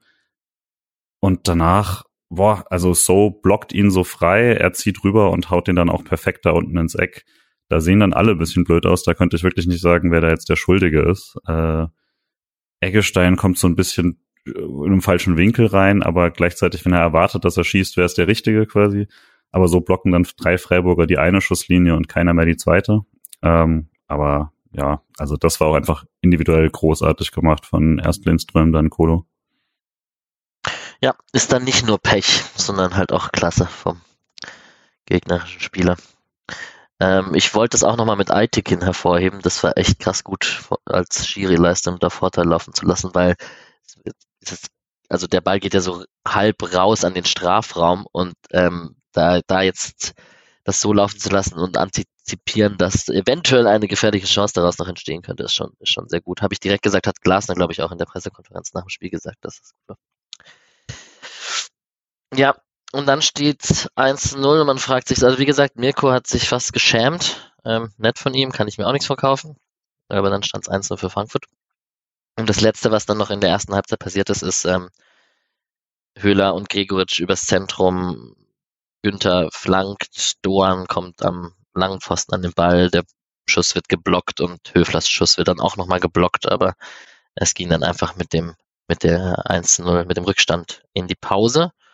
Und das war schon bitter und ich habe halt, also meine Befürchtung, ich weiß nicht, wie es euch ging, Mischa, aber ähm, war, dass man das Tempo und die Intensität und so, die man an den Tag gelegt hat, nicht über 90 Minuten, also sehr doof, dass man zurückliegt und sich nicht äh, mehr Ertrag für die kämpferische Leistung geschaffen hat. Oder hattest du keine Sorge, dass das irgendwann das, das Pensum drüber ist? Vom Pensum her habe ich es gar nicht gedacht, aber ich dachte vielleicht, also das halt echt Frankfurt reinfindet. Ja, genau. Und vor allem, dass wenn man Frankfurt eben ein bisschen mehr Platz gibt, dass es dann auch wirklich gefährlich werden könnte und dass man da dann vielleicht in 2-0, 3-0 reinrennt. Und ich hatte mir zur Halbzeit dann auch überlegt, was ich jetzt machen würde als äh, also was ich mir wünschen würde, was Streich macht. Und ich wusste es echt nicht genau. Also, weil eben, es hat eigentlich gut funktioniert, die ganze Spielanlage, und trotzdem ist es ja die möglichst defensive Aufstellung, die man gewählt hat. Stellt man um oder bringt man Grifo, aber wenn man Grifo bringt, wen nimmt man dann runter, weil das diese langen Bälle auf Höhler und Gregoritsch ja gut gepasst haben und so. Und da hatte ich das Gefühl, diese 1-0 Rückstand passt jetzt echt nicht ins Konzept. Ja, und wenn wir dann zur Halbzeit, also es gab keine Wechsel auf beiden Seiten nicht. Und ähm, dann ist das erste, worüber wir sprechen in der zweiten Halbzeit, auch ein Tor zum perfekt psychologischen Zeitpunkt, um die Hütte zum Beben zu bringen, Julian. Äh, es war erst eine Ecke äh, auf dem kurzen Pfosten, die fast auch funktioniert hätte. Und dann landet der Ball bei Günther zum zweiten Mal und dann international oder was soll man sagen? ja, also äh, krass gut, wie er, äh, wie er sich da äh, bisschen reinschleicht schon fast und dann aber mit voller voller Wucht da reinkommt. Ähm, auch tatsächlich in der Szene spektakulär schlecht verteidigt, würde mhm. ich sagen. Also äh, schon die erste Variante hätte nämlich sehr gut geklappt, die Freiburg da machen will. Also da oben sind äh, zwei Freiburger völlig frei. Äh, Kamada deckt dann beim zweiten Mal, als der Ball wieder reinkommt, dann immerhin mal einen davon, aber halt Ginter nicht so gut. Und also das, die Aufteilung da ist katastrophal äh, und die nutzen es dann gut aus. Die, das, der Ball von Günther ist halt, der kommt genial, aber da ist dann natürlich auch viel Glück dabei, dass er so gut kommt. Ähm, aber schon auch geil, den so aus dem aus dem äh, runterfallen, äh, da so Halbwolle quasi da ähm, den so reinzuschlagen, muss man auch erstmal kriegen. Und die Power, die Ginter halt im Strafraum hat, ist halt krass. Gerade wenn du dann Kamada siehst, der an dem Tag halt so gar nicht richtig drin war, äh, der das dann eher so mit sich machen lässt. Ne? Mhm. Ja, wenn ich glaube, so eine Flanke, wenn gut verteidigt wird, kann daraus eigentlich gar kein Tor fallen, weil da deutlich zu wenig Zug dahinter ist. Das war wieder einfach nur so reingechippt und dann hoffen, dass halt irgendwie, dass einer durchrutscht, aber dass der direkt durchrutscht und kein Frankfurter die verteidigen kann, ist schon, ist nicht so gut. Es stehen ja vier Frankfurter auf, äh, auf so, auf den einen drei Metern und äh, die nächsten acht Meter, wo Freiburger sind, steht ein Frankfurter. Das ist dann natürlich gut, dass der Ball dahinter diese drei kommt. Dann hast du schon, plötzlich hast du nicht nur, hast du eigentlich eine Chance, das Tor zu machen, mehr als es nicht zu machen. Ja, aber ein bisschen weiter hätte sie sogar kommen können. Also jetzt Voll. im Nachhinein ist natürlich egal, ne? Aber da, ja, war echt viel Wiese. Ja, ich mach kurz den Patrick. In der Saison 17, 18, in seiner ersten Saison bei Gladbach hatte er fünf Saisontore. Das ist sein Bestwert in der Bundesliga in einer Saison. Ähm, jetzt ist er schon bei drei. Zur Hälfte. Wenn er die Quote hält, schlägt das mit sechs, logischerweise. Das wäre uns zu wünschen. Aber ja, über Matthias Ginter Rückkehr eingeschlagen. Brauchen wir, glaube ich, nicht so viel reden. Ich habe gar nicht so viel jetzt stehen bis zur 58. Minute, wo Höfler die fünfte gelbe Karte kassiert gegen Moani. Recht. Und danach auch Kübler nochmal ruppig gegen Moani hingeht und äh, Streich, also ich habe das gar nicht mitbekommen, das war in der Sportschau-Wiederholung, dass Streich sich darüber aufgeregt hat. Beim Spiel habe ich das nicht mitgekriegt. Ja, also bei der Höfler gelben Karte ist es ein bisschen ärgerlich, weil ich glaube, Moani muss nicht fallen. Er geht nämlich noch ein, zwei Schritte, aber ähm, das genau. Foul ist ganz klar taktisch. Also genau. und er kommt aus dem Tritt, deswegen ist es vollkommen in Ordnung. Aber ja, korrekte, korrekte Handhabe mit Videobeweis wäre gewesen, gelb Höfler, gelb Moani, weil das ist nicht nur im Fallen, man sieht in der einen Wiederholung noch, dass er komplett mit dem anderen Fuß wegspringt, weil er danach den Kontakt Echt? noch hat und so. Das ist eine Schwalbe, aber es ist eine Schwalbe, nachdem er erst versucht hat weiterzuspielen und dann gestellt wird im nächsten Zweikampf. Deswegen an der gelben ist nichts zu rütteln. Ich glaube, nur Streich regt sich auf, weil er direkt daneben steht und Moani ist der, äh, ich würde sagen, mittlerweile jetzt der schlimmste Schwalbenkönig der ganzen Liga, also schlimmer als ein Kunku. Was ärgerlich ist bei ihm, ich würde sagen für Frankfurt und also mit dem ich geschaut habe, war das, war das, meinte das halt auch, weil der nimmt sich deutlich mehr Möglichkeiten, äh, als er dadurch gewinnt. Also bei Kunku ist es ja wirklich so ein, der holt halt dann die Elfmeter raus und alles, aber Moani ist nicht mal besonders gut darin, aber er ist fantastisch, wenn er den Ball am Fuß hat. Deswegen scheint es mir immer dumm, sich freiwillig vom Ball zu trennen in seinem Fall, wenn es jetzt nicht gerade ein Elver ist oder so. Also selbst aus einer rein zynischen Perspektive, glaube ich, der muss da lernen, ein bisschen mehr weiterzuspielen. In der Szene hat er, äh, macht das, macht das klug, aber die gelbe war eigentlich schon, schon für mich durch in der Sekunde, wo Höfler da so reingeht, ganz klar, das war ein taktisches Foul. Immer ein bisschen in äh, Verteidigung für die Neymars, Kunkus und Moanis dieser Welt. Die bekommen Felix alle Klaus. schon richtig auf die Socken. Felix Klaus nicht, der bekommt nicht richtig auf die Socken, sondern der fällt. Gibt's den noch? ähm, aber ne, die die gehen auch in vielen Dribblings nicht zu Boden, obwohl sie, obwohl sie was bekommen und ich glaube, ja, wahrscheinlich ist man halt irgendwann frustriert, denke ich mal, vor allem. Und Moani hat dieses Mal auch ordentlich Körperkontakt bekommen äh, bei eigentlich jedem seiner Dribblings. Also mhm. Am Anfang wurde er auch dann einfach sehr schnell gefault, was untypisch für Freiburg ist. aber Kübler habe ich extrem gefeiert, sorry ja. fürs Unterbrechen, aber Kübler in der Szene, wo er dann ruppig Ball trifft und Moani halt auch Not in My House fand ich, fand ich sehr gut.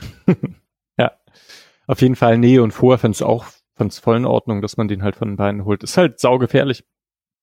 Irgendwann muss man ein Geld dafür bekommen. Genau, Endicke hat auch Geld bekommen. Ich habe es gar nicht vor Augen. Ich sehe es mir gerade, ich schaue es mir gerade an. Gegen Doan, ja. Ah, ja. Da, das ist ein geiles Dribbling. Geht dann Zweien vorbei. Ja. Da merkt man auch, wie schnell der ist. Geile Zocker. So, und dann ähm, ein Angriff über links. Ich habe es vorhin schon erwähnt, das Spiel war auch mit Höhler, ähm, also es war kein Problem und äh, Höhler hatte auch den Grifo gut ersetzt auf links. Ähm, Günther auch sehr präsentes Spiel gemacht, kann man vielleicht auch an der Stelle erwähnen. Und am Ende, also über Günther und Doan landet der Ball bei Höhler, der reinflankt. Richtige Zuckerflanke. Richtig, richtig schön. Ähm, klar, dass er viel Lob bekommt von mir. Und den muss er fast machen. Die ist fast noch größer als die von Doan und so da in der ersten Halbzeit. Oder nicht, Julian? Also Gregor. Ich würde sagen, das war die beste Chance, ja, weil der Doan hat natürlich die bessere Abschlusssituation, aber der Ball ist deutlich schwerer zu nehmen. Und ah, also in dem Fall kommt er eigentlich echt so gut. Es sind fünf Meter und der Torwart reagiert eigentlich nicht, bis der Ball quasi übers, über die Torauslinie ist, weil er halt so kurze Distanz kommt. Äh, nicht 100% einfach zu nehmen natürlich, so, aber würde schon erwarten, dass ein Stürmer den macht oder zumindest oft macht. Mhm. Ich finde den schon sehr schwer zu nehmen.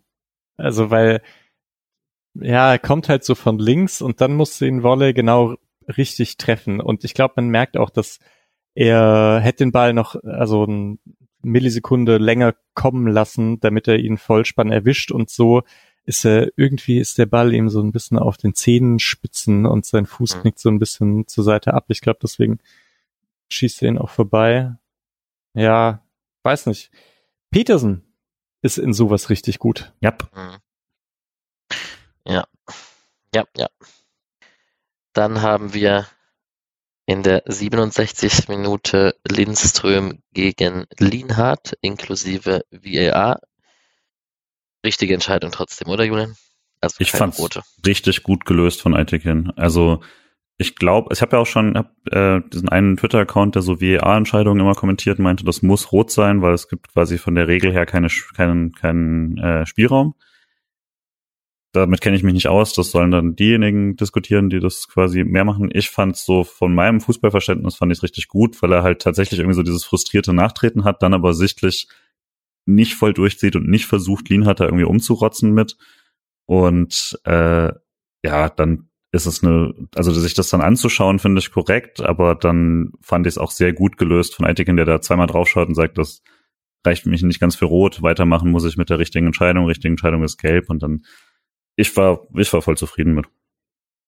Ich habe mich ja. jetzt regeltechnisch auch überhaupt nicht mit auseinandergesetzt. Mhm. Also es stimmt natürlich, wenn's, boah, kann er das noch irgendwie als Foul dann doch noch sehen? Also weil der Ball ja nicht ewig weit weg ist. Aber eigentlich muss das so auslegen, oder? Ja, also ich weiß halt nicht, ob es dann grobe Unsportlichkeit oder sowas, vielleicht hast du da eine Abstufungsmöglichkeit, aber also gefühlt war ich nicht un, fand ich, fand, hatte mich, habe ich mich nicht ungerecht behandelt gefühlt damit. Ich erstmal auch nicht, bis er dann raus ist zum VAR. Klar. Und dann dachte ich, äh, okay, wenn er sich das anschaut, dann mhm. ist es eigentlich schwer anders zu interpretieren, als dass er, dass er danach tritt. Das stimmt.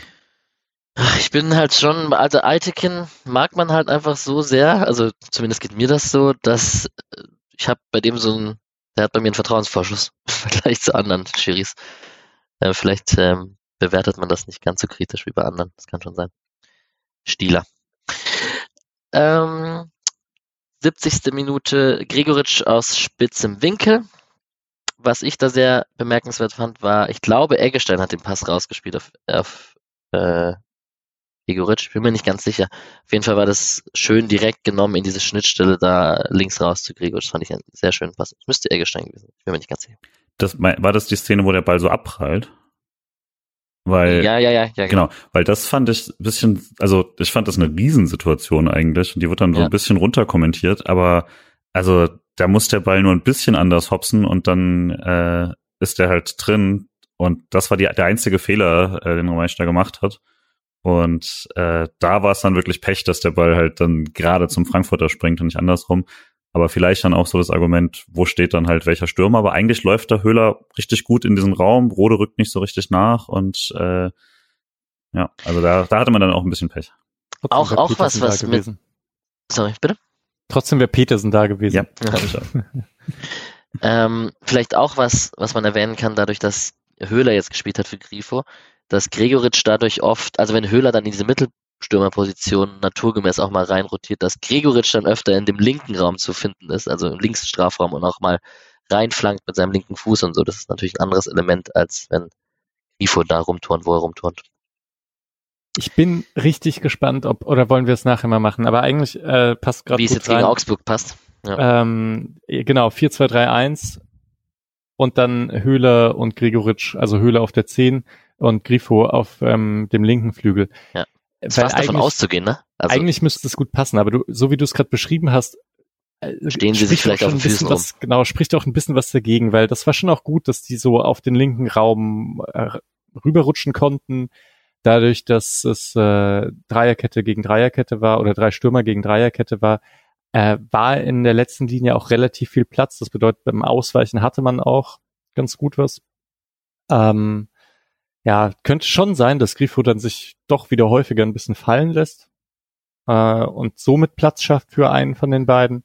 Hat schon Potenzial, aber da bin ich mal gespannt drauf, wenn, wenn wir das hin wieder sehen, wie das dann aussehen wird. ja, ähm, Höhler nimmt er nicht raus. Äh, vielleicht kann man den Punkt im Spiel auch so ein bisschen als den Break nutzen, weil ähm, ab da habe ich dann gedacht, okay, jetzt hätte ich gerne den Wechsel, dass Grifo reinkommt. Hat sich dann, als er zehn Minuten später reinkommt, nicht, also hat sich erklärt, warum er vielleicht äh, nicht schon da reingekommen ist, weil er halt nicht aussah wie Grifo sonst. Der war clearly nicht, nicht auf seinen 100 Prozent. Äh, aber so, ich dachte in der 70. halt ungefähr Hat man das gesehen? Wie meinst du? Oder meintest du, man hat es ihm angesehen? Naja, nee, im Spiel einfach war der Ach so. nicht so gut. ähm, Dachte, er war bleich oder so. nee. Äh, und hat, also da dachte ich mir, jetzt könnte man vielleicht nochmal direkt wechseln und stattdessen hat, kam dann Frankfurt ab der Minute, würde ich sagen, immer besser rein. Und die letzten 20 Minuten waren, gab es ja trotzdem nur eine gute Möglichkeit für Frankfurt und keinen guten Schuss, aber trotzdem war es ab dann so, dass der SC nicht mehr das Spiel beherrscht hat. Ähm, hat dann aber auch nichts dran ge geändert, als dann tatsächlich die Wechsel kamen. Nur so die letzten 20 Minuten würde ich halt nochmal ausnehmen von Freiburg ist die klar bessere Mannschaft. Da würde ich dann sagen, hat äh, ging langsam die Kräfte aus und Frankfurt war da, hat es dann auch nochmal ganz gut gemacht, den plötzlich immer größer werdenden Raum gerade so in der Mitte äh, zu nutzen. Und da merkt man auch, dass Höhler eben nicht mehr so ganz fit ist. Wir hatten ja früher immer davon gesprochen, dass der ab der 70., 80. eigentlich nochmal aufdreht und da fehlt jetzt dann doch irgendwie die Spielpraxis und die Fitness. Da kommt hoffentlich noch ein bisschen was. Ja.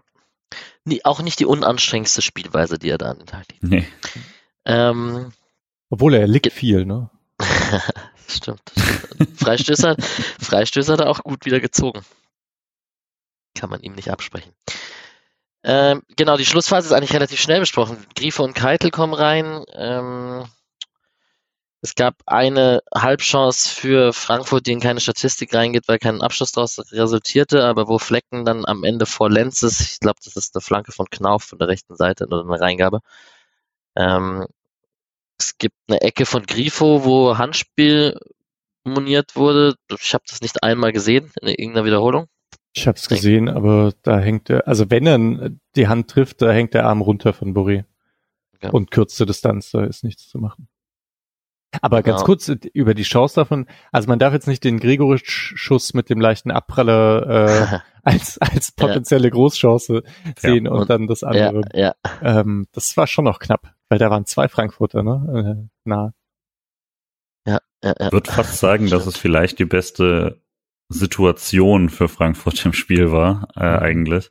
Weil der, der Torschuss war aus jetzt keiner Situation, aus der du oft triffst. Und ansonsten hatten sie so einen Kopfball in der ersten Halbzeit und einen Fernschuss. Und das war eigentlich das Gefährlichste im ganzen Spiel, nur dass er halt da nicht zum Abschluss kam. Das ist halt eine Statistik, die fehlt.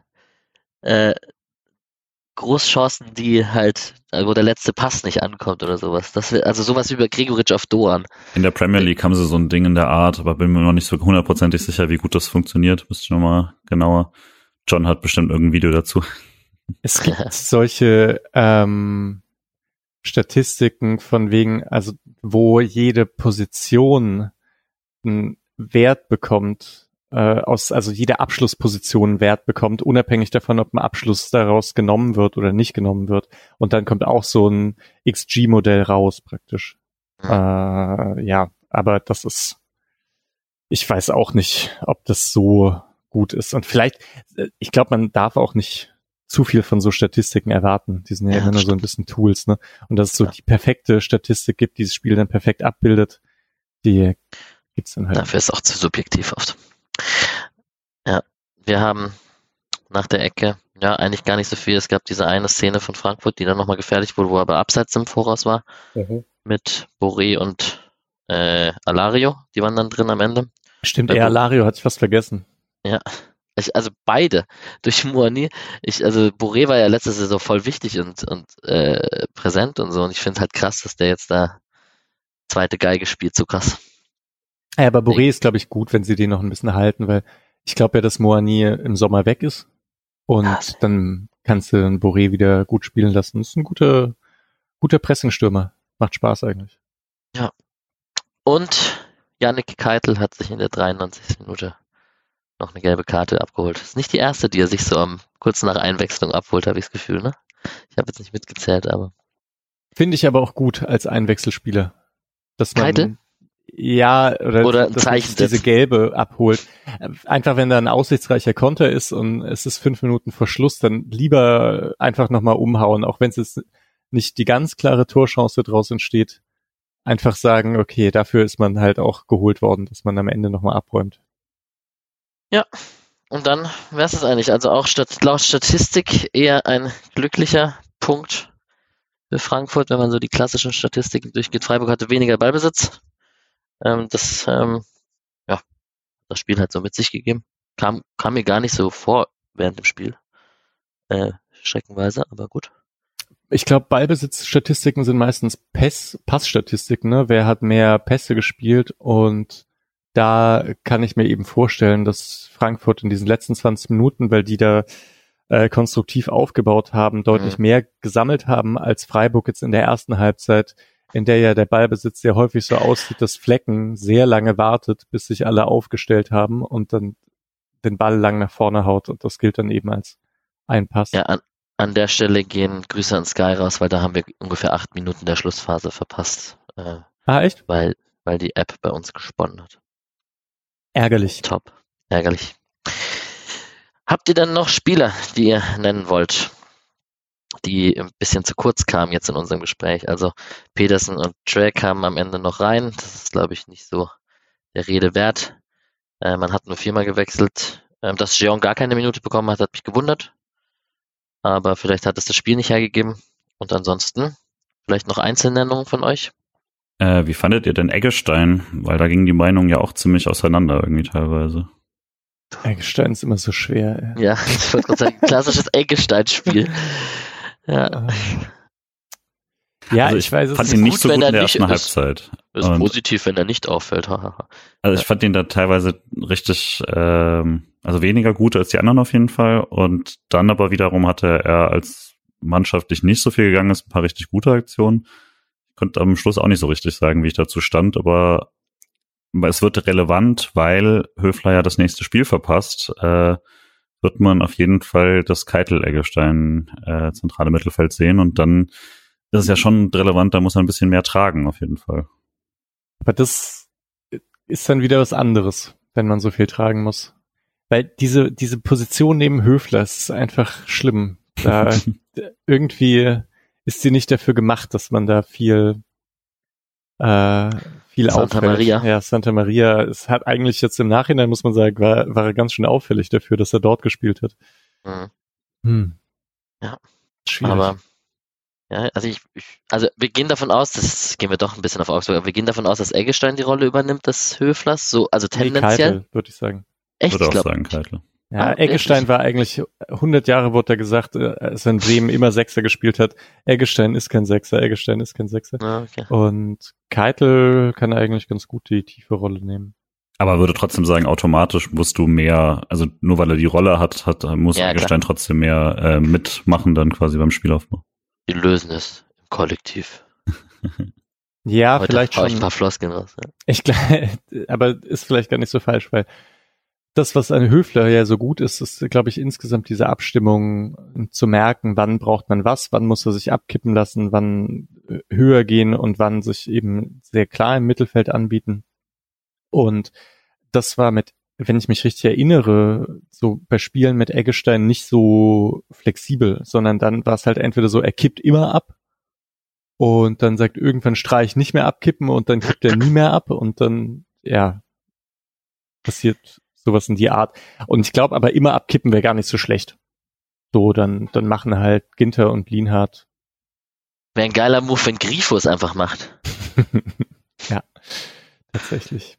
Ja. Genau, aber das ist ja genau das ist das Problem, ne? Wenn Grifo nämlich langsam zurückkommt und sich einen Spielaufbau einschaltet, dann geht Höfler, also checkt es und geht weg. So, da weiß ich nicht, wie gut das Keitel schon kann. Ob er immer die Situation richtig erkennt. Ansonsten also Patrick hat Günther übrigens als Spieler des Spiels. Vielleicht, ähm, ja. Wie fandet ihr Günther? Ich weiß gar nicht, so gut fand ich den gar nicht. Ja, das ist halt besser als gegen Wolfsburg. Ja, sehr gut, ja. nee, also. War jetzt auch nicht, wäre jetzt auch nicht meiner gewesen. Ich fand ihn auffällig bemüht. Ja, komm, wir Fall, haten Patricks Wahl jetzt, wo er nicht da ist, finde ich gut. Ja, äh, nee, weil wir jetzt nicht groß über Günther gesprochen haben, ich fand ihn auffällig bemüht und hat auf jeden Fall auch wieder so ein paar seiner sehr typischen Läufe gehabt, fand ihn gut, war ein gutes Günther-Spiel. Ähm, hat jetzt aber nicht gesagt, dass er der Beste ist, hat aber auch beim Kicker, glaube ich, die zweitbeste Note oder so. Gut, was das jetzt heißen mag, aber ne. Ich bin gerade auf Sofascore. Günther ist bester Spieler. Siehst du. Ah, fünf angekommene Flanken. Krass. Tor vorbereitet. Mhm. Stimmt. Irgendwie auch naheliegend. Aber ich fand den gar nicht so gut. Das ist jetzt so ein bisschen Grifo-mäßig, ne? Ich, äh, dass, dass man so schon irgendwie alles, äh, dass man schon davon ausgeht, dass er gut ist. Aber irgendwie, ich hatte das Gefühl, das passt halt, es passt nicht so richtig rein. Er hat überhaupt nicht diese langen Läufe, die er mit Grifo hat, dass er da hinter die Kette geschickt wird, diese ganze Dynamik und so, die war noch nicht da. Man muss halt auch sagen, er hat Knauf ziemlich abgemeldet. Das kann mhm. man vielleicht noch äh, dazu werfen. Und Lindström kam jetzt auch nicht über die großen Außenläufe dazu, die er auch manchmal schon eingebaut hat. Ja. Nee, interessante Wahl. Finde ich auch ganz gut. Meine Spieler des Spielwahls wird euch nicht sonderlich überraschen. Dann will Lukas ich zuerst. Höhler. Ich nehme ah. Ich nehme Höhle. Ich nehme ja. auch Höhle. Aber es ist doch schön, wenn wir mal einen eindeutigen Spieler des Spiels haben. Ja, ja sehr gut. Ähm, ja, das freut mich sehr. Keiner nimmt Ginter. Ginter wäre natürlich auch noch ja, das, naja. Oder Lienhardt. Naja. Streich war sehr zufrieden äh, mit der Reaktion. Ähm, Streich kann offensichtlich mit so einer Reaktion und mit so einer Leistung dann auch mit einem Punkt gegen Frankfurt leben und weiß das richtig einzuordnen. Ähm, war sein 340. Bundesligaspiel, ist mit Finke, Volker Finke, gleichgezogen jetzt für den SC mit Bundesligaspielen. Und, oder war das, sind bei, zählen bei Finke irgendwas von Köln noch mit rein? War der nicht mehr Interims? Äh, es ging jetzt um Freiburger Bundesligaspiele. Also. Okay, gut. Ähm, genau, gleichgezogen. Gut. Das wäre es erstmal zum Spiel. Sei denn, ihr habt noch was. Genau, und dann ähm, wollte ich mit euch ein kleines äh, Hinrundenfazit ziehen, weil jetzt ist es ja quasi zu Ende ähm, mit 17 Spieltagen. Platz 6, ähm, ich kann einmal kurz die Tabelle öffnen, aber wir haben auf jeden Fall neun Siege, vier Unentschieden und vier Niederlagen. Die Niederlagen hat man irgendwie bei nur vier Niederlagen alle im Kopf mit Bayern, Dortmund, Leipzig, Wolfsburg, die Unentschieden gegen Gladbach, Hoffenheim, Hertha und Frankfurt und eben die neun Siege. Ähm, die Frage, die sich da stellt, ist, man hat, also offensichtlich tut man sich entweder gegen Top-Mannschaften schwieriger, man hat nur Union aus den Top 7 geschlagen. Ähm, man kann es aber auch einfach umdrehen und sagen, ab Platz 8 abwärts hat man gegen keinen verloren was ja so irgendwie, also das ist nicht mehr mein SC, der da locker flockig die Punkte gegen die schlechteren Mannschaften, also Anführungszeichen schlechteren Mannschaften holt. Ähm, was machen wir denn jetzt mit dieser Hinrunde, Julian? Ich würde erstmal weniger auf den Tabellenplatz als auf die ja. Punkte achten. Also nicht nur, nicht, nicht das ganz klassische, wir schauen nur drauf, wie wir gespielt haben, sondern tatsächlich die Ausbeute ist sehr, sehr gut. Also 31 Punkte nach der Hinrunde ist richtig krass äh, 62 Punkte bringt ein neun von zehn Mal in die Champions League, unabhängig davon, dass man jetzt gerade auf dem sechsten steht. Mhm. Ähm, zwei Punkte hinterm zweiten Platz, das ist richtig, richtig gut. Das ist natürlich so leicht äh, minimal enttäuschend quasi jetzt, wenn man quasi jetzt einen Schlussstrich ziehen würde bei, bei Spieltag 17, ähm, dass man jetzt von zwei auf sechs gerutscht ist, aber das ist ja dann erstmal nur Zahlenspielerei. So, das ist relevant, dass äh, eben die, der Kurs über 60 Punkte, was ich nicht glaube, dass man so ganz halten wird, aber äh, das ist ein sehr, sehr guter Kurs und ähm, würde erstmal mich darauf fokussieren und was halt auch relevant ist fürs internationale Geschäft, zumindest Richtung Platz acht sind jetzt halt schon sieben Punkte Unterschied. Ähm, trotz jetzt äh, einer üblen Niederlage und äh, einem Unentschieden. Mischa, mhm. wenn du hast du die Tabelle offen? Wenn du dir die anschaust, also meine These ist ja jetzt ganz klar, die ersten neun bleiben auch die ersten neun und ab 10 bis 18, die machen auch die anderen Plätze unter sich aus. Also für mich ist das wirklich gerade auch von dem Niveau und von den Mannschaften her wirklich spiegelt sich das eins zu eins wieder. Da würde ich auch die, die Linie gerade ziehen. Weil, also vielleicht Gladbach weiß man nicht, was sie für eine Saison spielen. Leverkusen hast du ja predicted auch, dass die sich fangen und ähm, nochmal da oben mitmischen wollen. Und ich habe immer gesagt, Union wird irgendwann mal einbrechen, aber die sind halt hartnäckig und beißen sich da trotzdem irgendwie fest. Würdest du mir mit zustimmen? Absolut, ja. Also Köln ist natürlich noch so ein Köln und Bremen kommen danach.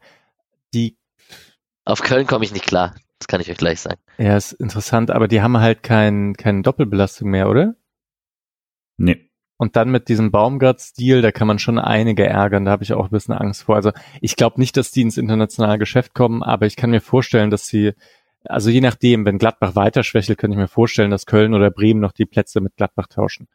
Okay. Ansonsten wird es dir schon recht geben.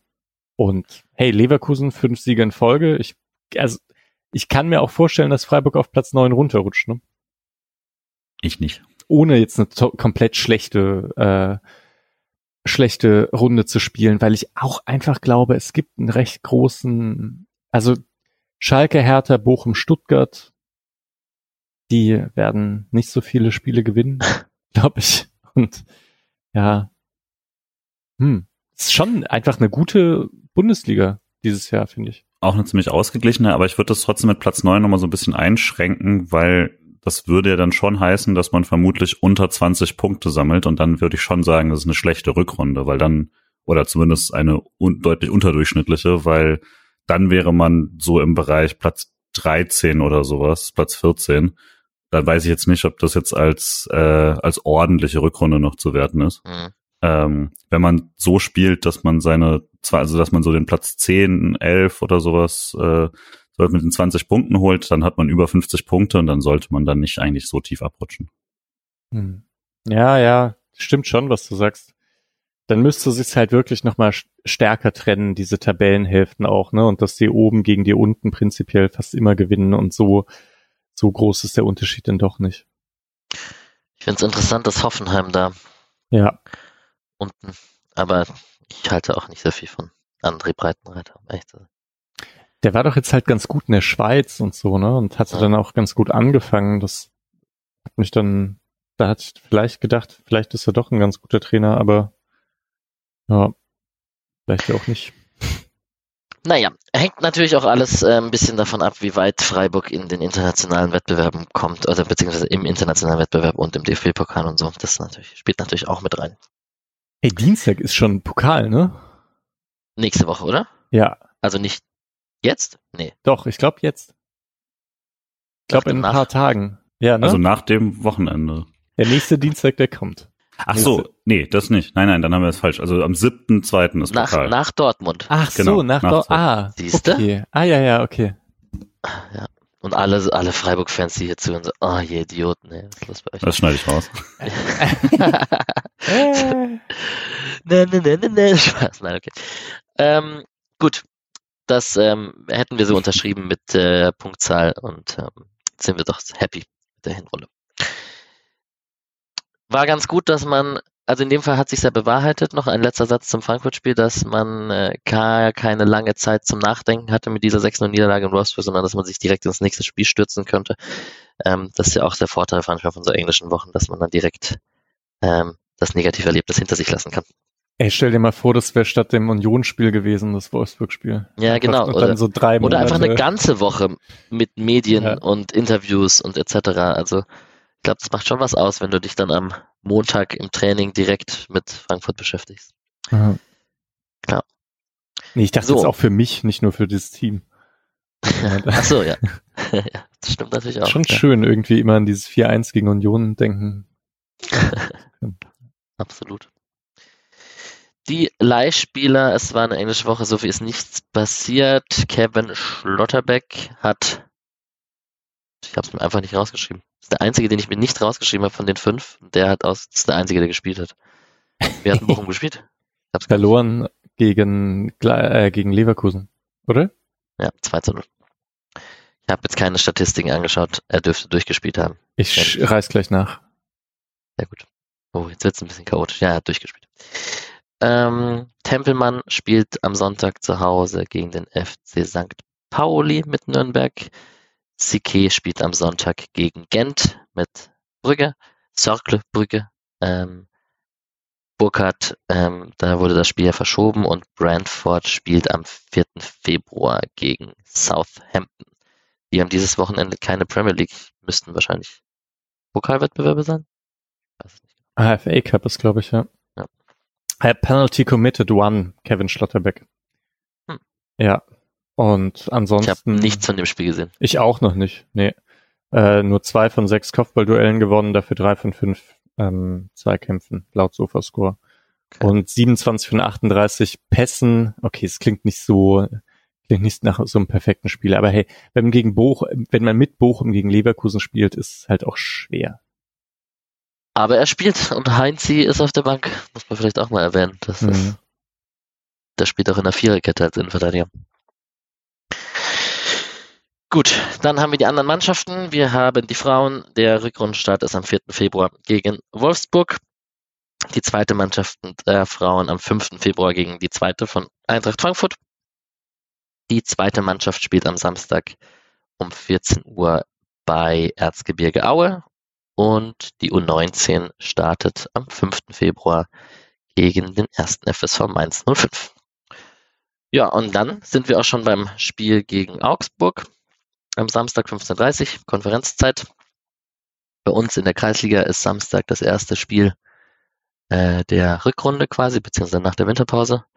Äh, wir werden dann das Spiel dann alle zusammen, oder die Konferenz dann wahrscheinlich alle zusammen gemeinsam schauen. Wir haben danach Weihnachtsfeier, nachträglich, Ende Januar, der SSC Friedrichshain. Und ähm, ich würde gerne mit einem Sieg gegen Augsburg das feiern.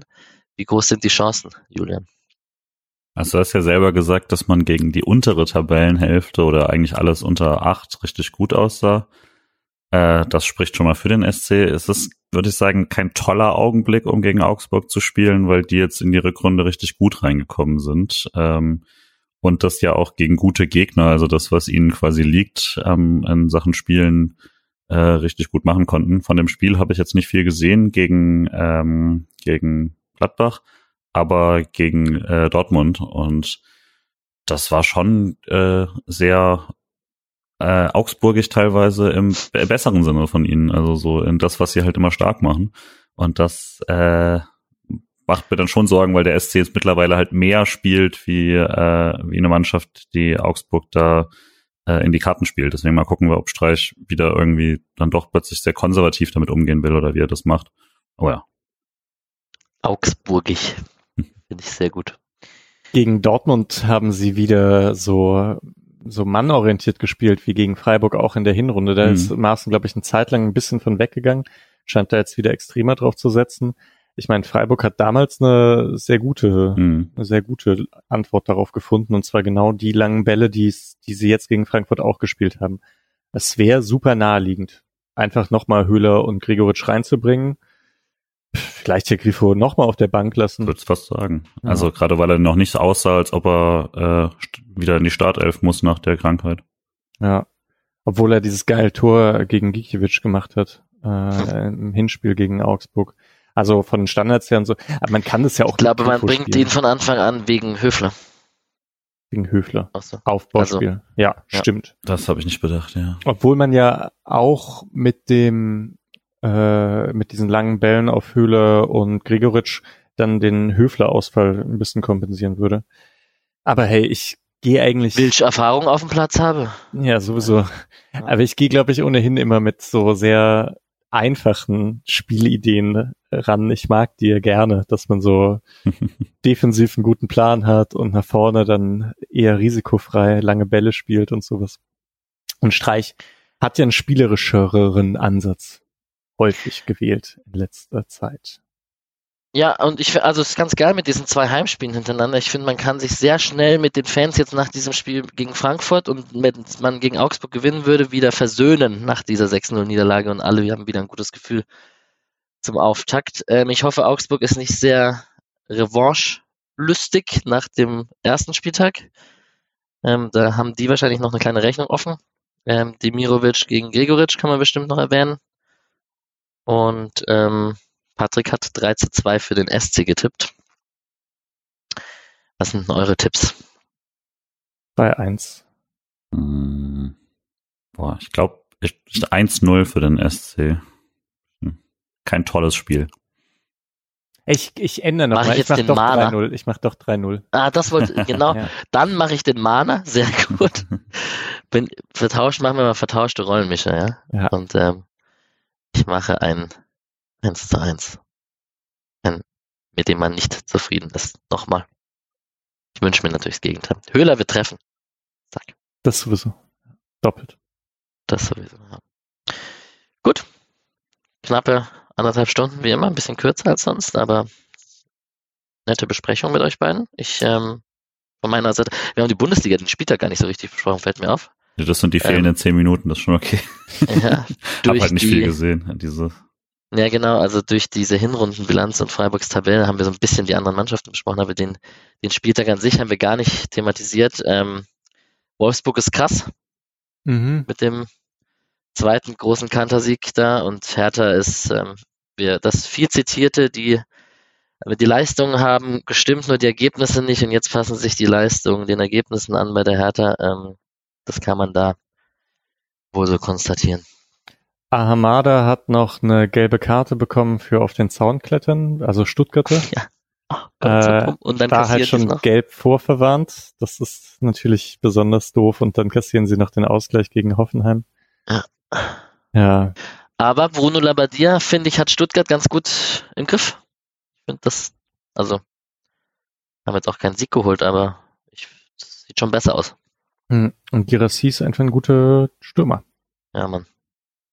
Ja, Schalke, Ist halt schlecht. Schalke Leipzig Schalke halt habe ich gesehen. Ach so. Uh, ja, das ist einfach, die sind, das ist halt äh, vom Kader her nicht so gut. Und dann haben sie super offensiv gespielt und das war so klar, dass das nicht gut funktioniert. Also einmal gegen den Ball ähm, sind sie immer mit weit raus und dann und haben dann Räume gelassen und Leipzig spielt es halt sehr, sehr gut aus. Aber auch mit dem Ball. Ich meine, das ist ja irgendwie löblich, dass wenn man in der Flankensituation ist, dass dann auch drei bis vier Spieler vorne in den Strafraum gehen. Aber das bedeutet halt, dass dann hinten irgendwie nur noch zwei, drei zur Absicherung da sind. Und gut, Timo Werner ist nicht mehr so gut drauf wie, wie unter Nagelsmann, aber schnell ist er halt immer noch. Und dann sind da ja noch Olmo und so die ganzen Technik-Heinis, ja, die das halt ausnutzen. Es war nicht so, nicht so klug gespielt was mich wundert, weil Reis eigentlich schon ein Trainer ist, der ganz gut anpasst. Auch. Bleibt das, zieht das Wolfsburg durch die Saison unter Kovac? Ohne Doppelbelastung, Dreifachbelastung? Spielen die da oben mit bis zum Ende? Ich würde schon sagen, dass Wolfsburg am Ende vor Freiburg steht. nein, tun sie nicht. äh, Man ich, kann nicht über dem ersten stehen. äh, ich glaube, also ich, ich, ich war ja doch recht skeptisch mit Kovac und das sieht schon sehr, sehr viel besser aus, äh, als es das schon tat. Ich bleibe dabei, dass sie nicht so durchziehen, auf jeden Fall. So durchziehen eh nicht, das fand ich absurd. Die haben jetzt ihre komplette Tordifferenz komplett geflippt in zwei Spielen. Aber äh, ich glaube auch, dass da wieder äh, Einbrüche kommen werden. Also Wolfsburg und Leverkusen, beide fünf Spiele hintereinander gewonnen. So siebter und achter hinter Freiburg. Genau, das ziehen die ja nicht die komplette Rückrunde durch. Das ist ja viel zu Das früh, das stimmt, jetzt irgendwie sie werden hoch zu nicht- projizieren. 17 Spiele gewinnen. ne? Das, Ich habe die glaub Spiel auch jetzt nicht, ich habe die Spiel jetzt nicht vor Augen, aber das bedeutet ja, dass sie große Siegchancen zum Ende der Saison haben, im Endspurt, wenn sie jetzt Mhm. diese fünf Spiele jeweils gewonnen haben. Ja, die spielen gegen uns, würde ich mal hoffen, dass nicht. Also, Achso, ja. Ja, ja. Naja, gut. die Spiele sind am Schluss, ihre letzten vier sind Dortmund, Hoffenheim, wir und Hertha. Das ist jetzt nicht, äh, Ja. Nicht, nicht geschenkt und auch als guter Mix, würde ich sagen. Und dann haben wir auch schon die Mannschaft angesprochen, die ich noch als letztes erwähnen wollte. Dortmund kotzt mich so an, dass die sechs Punkte geholt haben. ähm, Dortmund mit Bayern Dusel. Ja, vielleicht einfach. Ja, kann man gut zusammenfassen. Genau. Gut, dann sind wir auf die anderthalb Stunden jetzt dann doch fast gekommen. Und ähm, ich denke, ich entlasse uns in den Donnerstagabend. Ähm, allen, die im Samst am Samstag im Stadion sind, viel Spaß. Bringt drei Punkte mit Ich? gegen Augsburg. Ach, du bist im Stadion. Ja. Ah, schön. Viel Spaß. Nice. Ähm, Patrick, vielleicht, vermutlich. Nicht. Nein? Nee. Mit Patrick das Ähm. nächste Mal dann gegen Sandhausen. Also. Ja, ja, ja, ja, ja. Ähm, und bei mir übrigens ist angepeilt, wenn der SC die, also was ich auf jeden Fall urlaubstechnisch eben ins Auge gefasst habe, ist, wenn der SC Klopf Klopf das Achtelfinale übersteht in der Euroleague, die Viertelfinalspielpaarungen Anfang Mitte April, die liegen bei mir sehr, sehr, sehr, sehr gut und die habe ich auf jeden Fall ins Auge gefasst. Muss man halt nur warten, ob es die auch geben wird. Wenn es was Nahes gibt, kann ich vielleicht beim Achtelfinale doch. Also mal Achtelfinale ist, irgendwann im März logischerweise. Genau. Können wir dann vielleicht besprechen, wenn wir etwas näher dran sind. Ja, auf Ja, jeden ja, Fall. ja. Hä? Spielt Urlaubsplanung, Bubbele, Spotcast-Leute müssen planen. Gut. Jo. Einen schönen Abend euch beiden. Dir Ciao, auch. ciao. Merci fürs Tschüss. Moderieren. Böse ich nicht einmal